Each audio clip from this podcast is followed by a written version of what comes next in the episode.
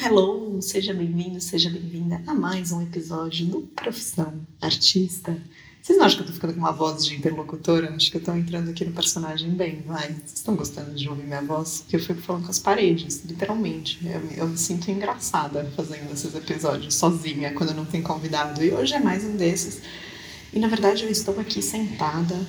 Gente, eu passo por cada lugar, cada coisa para gravar esses episódios sozinha, meio on the go, que vocês nem imaginam. Tô na casa de uns amigos no Rio. vim aqui passar, fazer um bate-volta para resolver algumas questõezinhas de vida pessoal de Caju. E essa casa tem um porão e tá chovendo lá fora e a casa tem gente. Então eu estou sentada na escada de um porão. Tem umas quatro portas em volta de mim, tá tudo trancado. Eu não tenho ideia direito do que tem atrás dessas portas. tipo filme de terror. Se por acaso eu gritar ou sumir no meio do podcast desse, desse episódio, vocês vêm salvar, tá bom? Por favor, alguém aqui do porão, calabouço, alô, Caju chamando terra. Gente, me divirto sozinho. Enfim, vamos lá. Hoje eu queria falar sobre diversificação de produtos. O que, que é isso, Caju? Quando a gente pensa na nossa arte, né, como um negócio, a gente também precisa pensar em como a gente está se colocando no mercado, como que a gente está vendendo a nossa arte. Já falei para vocês, né, que toda a questão da arte por si só, ela é uma consequência de quem a gente é.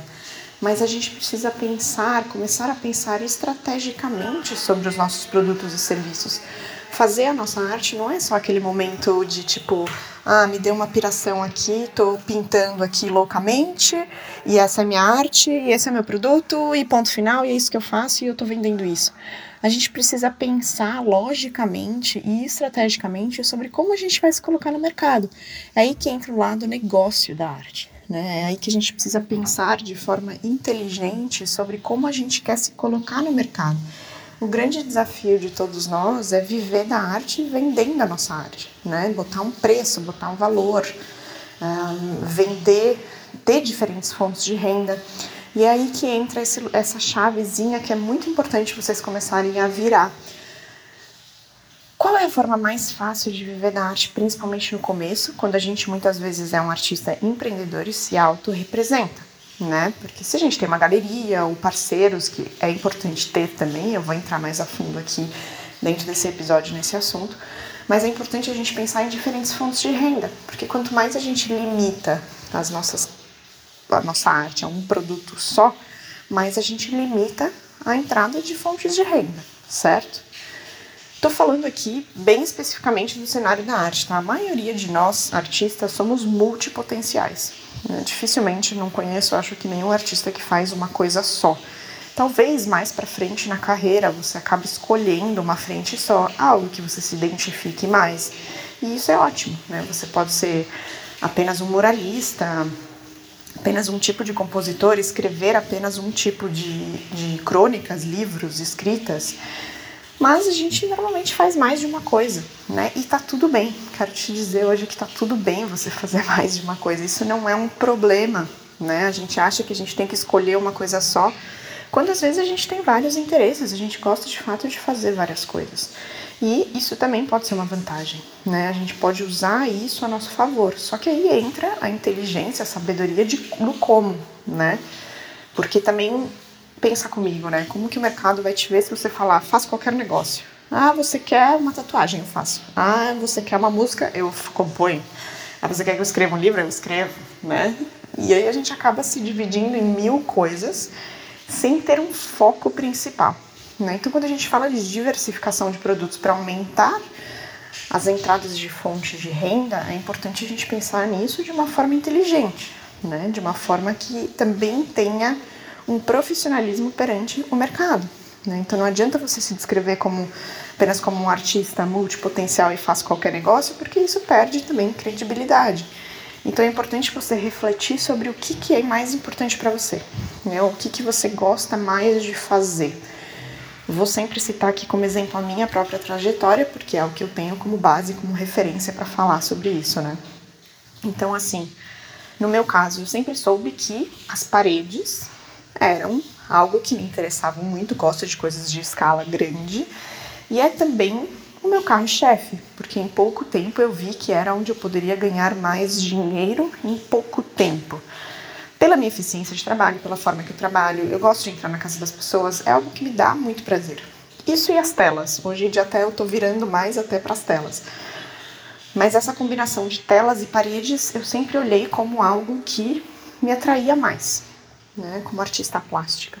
Não quer dizer que eu anulei as minhas outras partes, eu deixei de criar outras coisas, né? E aí que entra a chave. No início eu fazia várias coisas. Eu também fazia desenhos para tatuagem, fazia ilustrações por encomenda, fazia estampas, ainda faço estampas para algumas séries limitadas para marcas. É... Mas nas minhas redes, né, nos meus pontos de contato, eu deixava a comunicação muito clara de que eu sou artista plástica e o meu negócio principal são as paredes e as telas.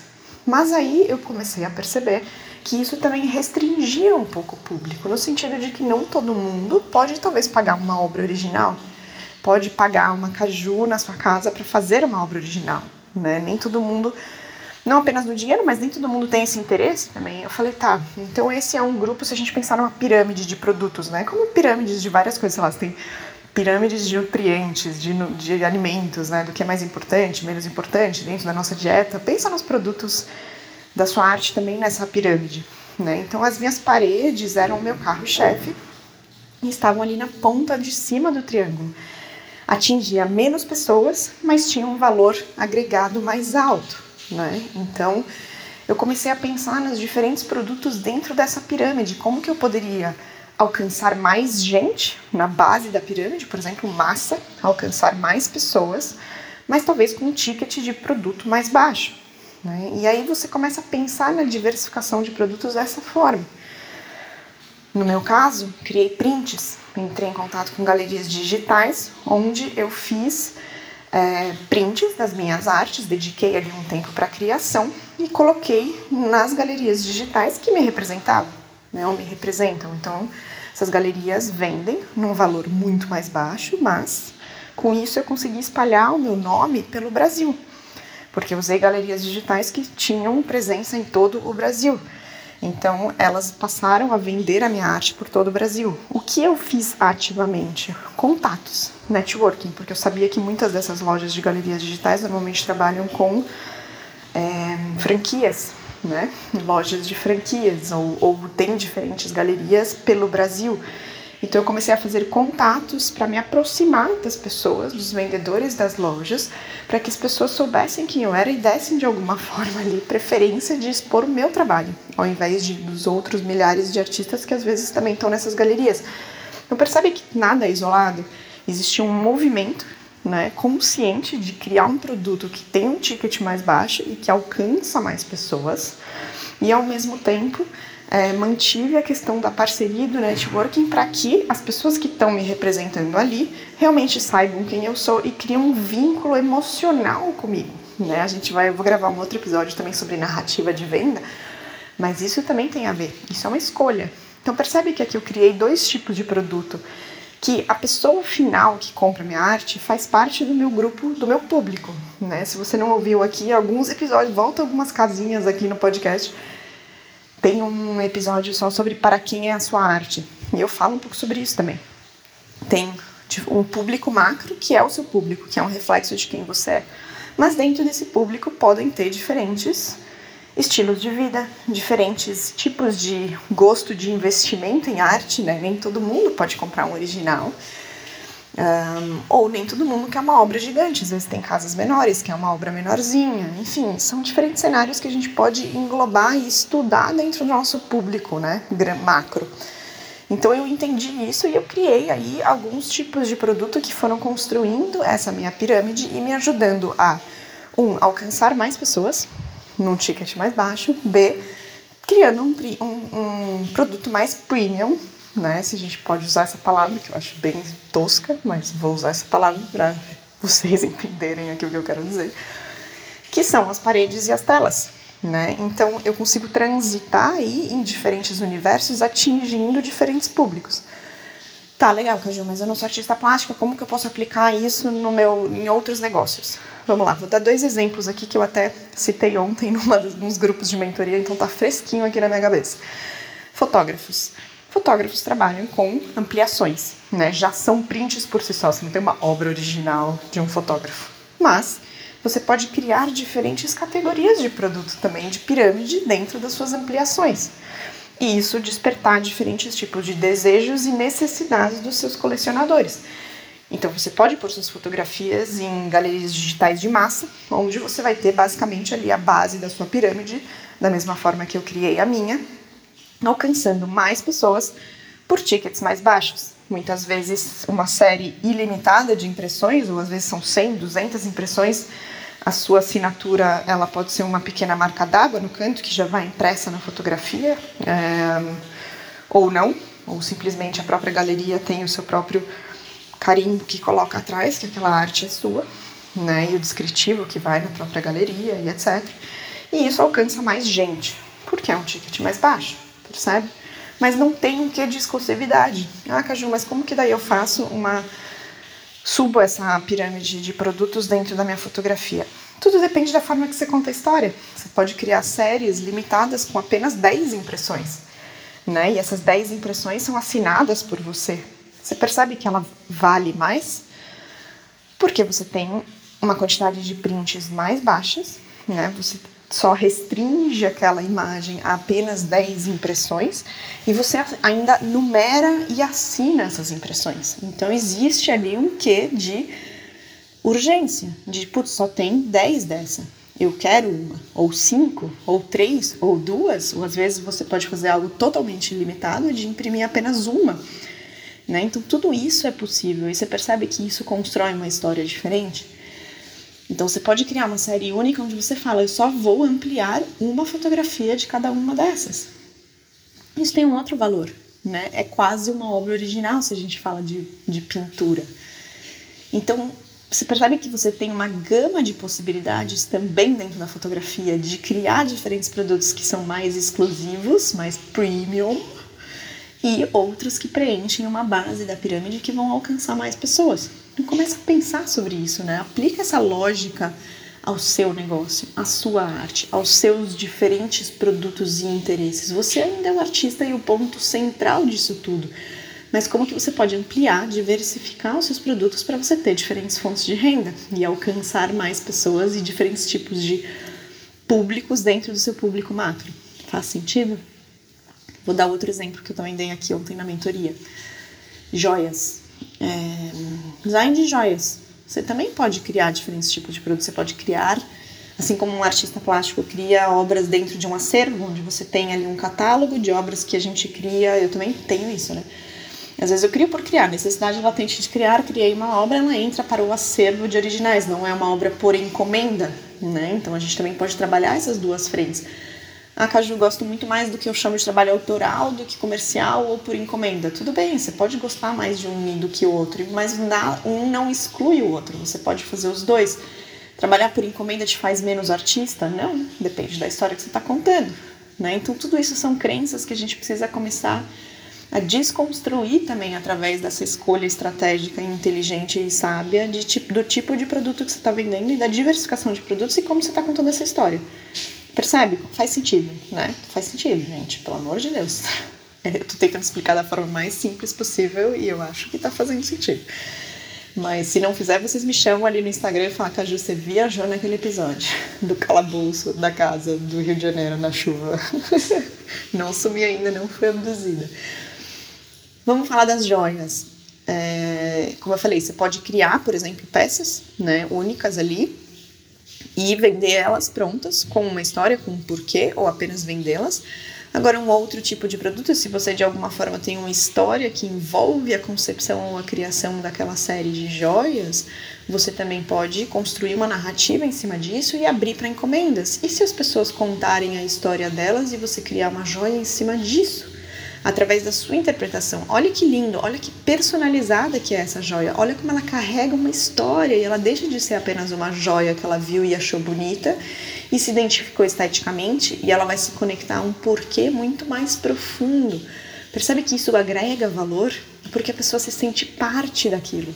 Né? Então, o que é uma obra por encomenda? Também pode ser isso. Não, se a gente olha pela perspectiva do tipo, ah, eu tenho um briefing, ai que saco, tem a pressão da expectativa do cliente, e eu tô criando aqui uma obra totalmente baseada no que a pessoa quer, calma, sabe? Muda de perspectiva. Se você coloca a sua essência, a sua identidade na arte, mesmo que ela seja por encomenda, é lindo como que você pode identificar através da sua sensibilidade, perceber o que a pessoa quer e juntar absorver isso, né? Juntar isso com o seu repertório, com as suas informações, com as suas experiências dentro de vida dentro de você e colocar isso para fora em forma de arte, né? Isso é lindo, isso tem, isso agrega valor. Percebe como não precisa, é muito também a questão da perspectiva, a perspectiva que a gente coloca sobre as coisas Sim, existe um cliente, sim, existe uma expectativa, sim, existe um briefing, às vezes, um tema, uma temática, um tamanho específico, uma cor específica, mas isso não precisa ser algo ruim. Olha que chance linda você tem de se conectar com uma história, criar algo único, ainda vender isso, e a pessoa vai olhar todo dia para aquela obra de arte e ela vai lembrar daquela história. Não é só uma coisa estética que está na casa dela que ela se identifica né? É, existe um porquê, existe uma história e isso tem preço, isso tem valor, né? E que vira um preço. Então começa a se distanciar um pouco da questão emocional do criar dos seus possíveis diferentes produtos e pensa na lógica disso. Né? A, gente tem que, a gente tem que se distanciar às vezes emocionalmente. Eu sei que é difícil às vezes a gente cobrar e colocar um preço no nosso trabalho porque é subjetivo. E eu não vou mentir, é subjetivo mesmo né? Porque se você olha obras por aí que o cara cola uma banana na parede com silver tape e vende por 130 mil dólares, você fala, tá de sacanagem? Aí vem outro artista, tira a banana da parede e come a parede, e aquilo é arte. Veja que ponto a gente chegou. Olha onde a gente está com a arte. O cara vendeu aquela banana por 130 mil dólares. E aí veio outro e comeu, e todo mundo achou lindo. Uma performance. Logo, se a gente traz isso para o nosso universo de artistas empreendedores aqui, vivendo a vida real, porque a gente não sai pendurando bananas e não está ganhando dinheiro com isso ainda, como que você pode ganhar dinheiro através dos seus produtos e serviços? Como você pode criar essa pirâmide de, de diversificação de produtos para que você tenha diferentes fontes de renda? Né? Para de pensar pequeno, para de pensar de ficar restrito ao que pode ou não pode. O céu é o limite. Você conta a história que você quiser. Se você quiser contar a história da banana com silver tape, não vai copiar porque o cara já fez isso, né? Ele já teve essa sacada, mas cria uma outra história. E põe o seu preço em cima disso. Não tenha medo de colocar preço, não tenha medo de colocar margem em cima dos seus valores. Você merece isso. A sua história merece isso. Você tem aqui uma experiência para compartilhar que é única. Eu posso tentar fazer a mesma coisa que você, ou você tentar fazer a mesma coisa que eu, mas nunca vai ser igual porque o meu compilado de vivências e história, minha personalidade, ela é totalmente única. A forma que eu conecto os pontos é totalmente diferente da forma que você conecta. Se um cliente chegar para mim e falar, Caju, quero pintar uma tela XXX que represente isso, isso, isso, e ele falar isso para mim e para você, e por alguma razão a gente tem uma técnica, um estilo parecido, vão sair coisas completamente diferentes. E a gente pode contar histórias totalmente diferentes. E aí é aí que entra a sacada do quem vai vender por mais? Quem souber contar a história. Quem se esconder e não se colocar e não se valorizar, não valorizar a sua própria capacidade de conectar as coisas e fazer algo único, não vai conseguir vender a tanto. Né? E ali, lado a lado, o mesmo cenário pode custar X ou 10X. E quem falou que está certo ou está errado? Né? E aí vai justamente como você conta essa história para que as pessoas se conectem a essa história e elas passam a comprar você e não a sua arte, né? Eu vou fazer um episódio exclusivo só, premium exclusivo só sobre narrativas de venda, isso vai entrar lá mais a fundo, vou entrar mais em detalhes sobre essa questão da narrativa. Mas aqui também é importante você pensar nessa questão do seu produto arte, né? Ou serviço, porque são coisas diferentes também, um produto e um serviço. Uma obra por encomenda é um serviço. Você está prestando um serviço de criação para é, preencher o desejo, o sonho de uma pessoa. Né? E um produto pronto é uma obra de um acervo, um print impresso é um produto. Então comece a pensar nessa questão da sua arte, de como você pode produtizar isso e pensar sempre nessa pirâmide, da mesma forma que você tem a pirâmide, dos carboidratos e dos brócolis, pensa aí na sua arte, qual que é o carboidrato, qual é o brócolis da sua arte e como que você pode agregar valor a isso, como você pode construir uma história em cima disso. Isso é uma escolha inteligente e estratégica em cima da sua estratégia de produtos, né? Sobre a sua pirâmide de produtos. Eu fiz isso, me ajudou muito porque eu comecei a ter diferentes pontos de renda. E aí eu consegui construir o meu negócio em cima disso um pouco mais tranquila, né? O dinheiro está entrando de diferentes frentes e como que eu posso usar as minhas capacidades e a minha criatividade para criar esses diferentes frentes. Se alguém te fala, ah, você só pode fazer uma coisa, é mentira. Você pode fazer tudo, mas tudo depende da forma que você conta essa história, se posiciona no mercado. Não adianta você ser um tudeiro que faz um todo todeiro que faz de tudo, porque isso também tem desvaloriza seu trabalho, né? Então assim a, a, forma que você fala sobre o seu trabalho, mesmo que você tenha X produtos, vai fazer toda a diferença. Mas o primeiro passo é você pensar sobre esses produtos, né? Como que você pode ter essas diferentes frentes e vender diferentes tipos de produto, categorias de produto contando histórias diferentes. E aí a gente vai entrar mais a fundo nesses detalhes em próximos episódios. Eu tô inspirada aqui do calabouço, gente. Acho que fez sentido, né? Vou manter esse episódio por aqui, porque eu acho que eu dei uma cutucada aí para vocês começarem a pensar, desenha essa pirâmide, começa a pensar o que, que é mais massa dentro dos seus produtos e serviços, o que, que é mais exclusivo. Se você tiver alguma dúvida, como sempre, eu digo, é, isso é apenas o início de uma conversa você pode sempre me chamar e me encontrar no meu Instagram, no arroba bycaju, B-Y, com K, ou aqui na descrição desse episódio você também encontra um e-mail, né? Porque às vezes cai, né? Tipo, ontem aqui, antes de eu gravar esse episódio, teve um surto de WhatsApp, Facebook, Instagram, caiu tudo e me fez pensar isso também. Caramba, né? Se a gente fica uma semana desconectado da internet, o que acontece com o mundo? Meio Black Mirror.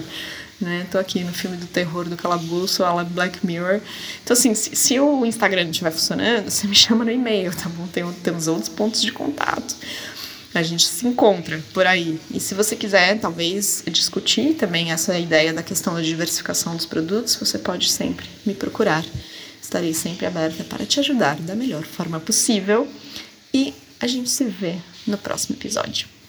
Falou!